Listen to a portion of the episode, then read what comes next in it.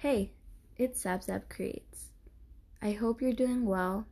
Know that you're in God's hands. Thank you so much for being here. I welcome you to listen to today's podcast.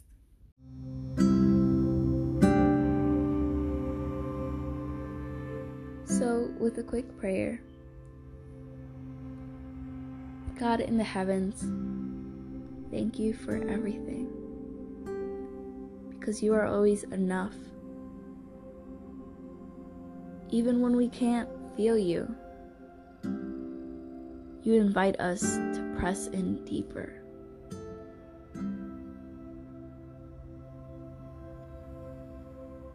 Forgive me, Lord, for picking back up what I've already laid down at your feet. Lead me by your truth.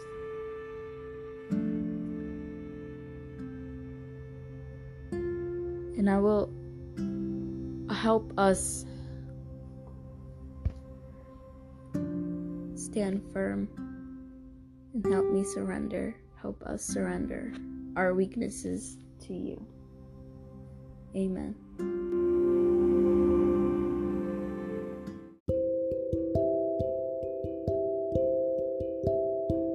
Going back to the book of Genesis, we're urged to turn the page to continue on with the story of Abraham's family in Egypt. As the Israelites grow larger in number, the king of Egypt, Pharaoh, becomes almost intimidated by them as they become a threat to his power. So he decides to have the male Israelite children killed. Yes, this is horrific. He also enslaves the Israelites and has them make bricks. So Moses' mother puts her baby, Moses, in a basket and sends him down the river, where he ends up in the arms of Pharaoh's daughter. She keeps the baby and raises him. Moses ends up self exiled in Midian, tending to sheep, and he actually has an encounter with God. Moses will be the vehicle for God to restore his people. Moses actually encounters God in the form of a burning bush. And God literally says, Don't get too close. For his presence is powerful.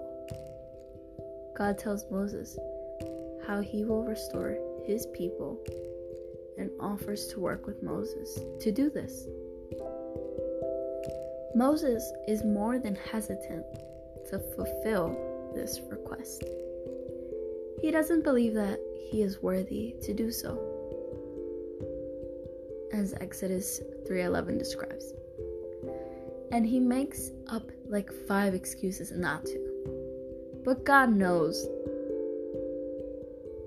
his own strength and a way Moses can harness it for good.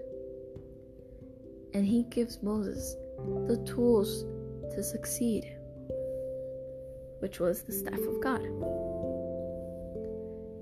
So in Exodus 4, chapter 10, it says, Moses said to the Lord, Pardon your servant, Lord. I have never been eloquent, neither in the past nor since you have spoken to your servant. I am slow of speech and tongue. You hear that? Excuses. God often chooses the most unlikely candidates to fulfill his good work. We may not believe that we are worthy of his calling, but he chooses to call us worthy and gives us the tools to overcome whatever is holding us back. God sees past our weaknesses and sees eternity. He sees how our broken vessels can fulfill His good plan. God equips Moses with the tools to overcome his fear and his feelings of being unworthy.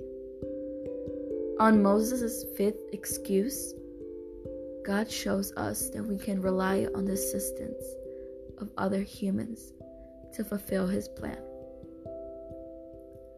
God brings Aaron alongside Moses to serve with him. And I think this is beautiful and so creative. The message of this story rounds out to be God works with each of us where we are and takes us to where He wants us to be. Notification.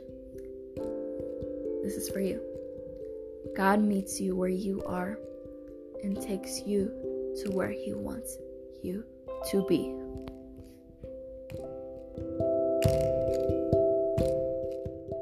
Thank you so much for being here. I'm really proud of you.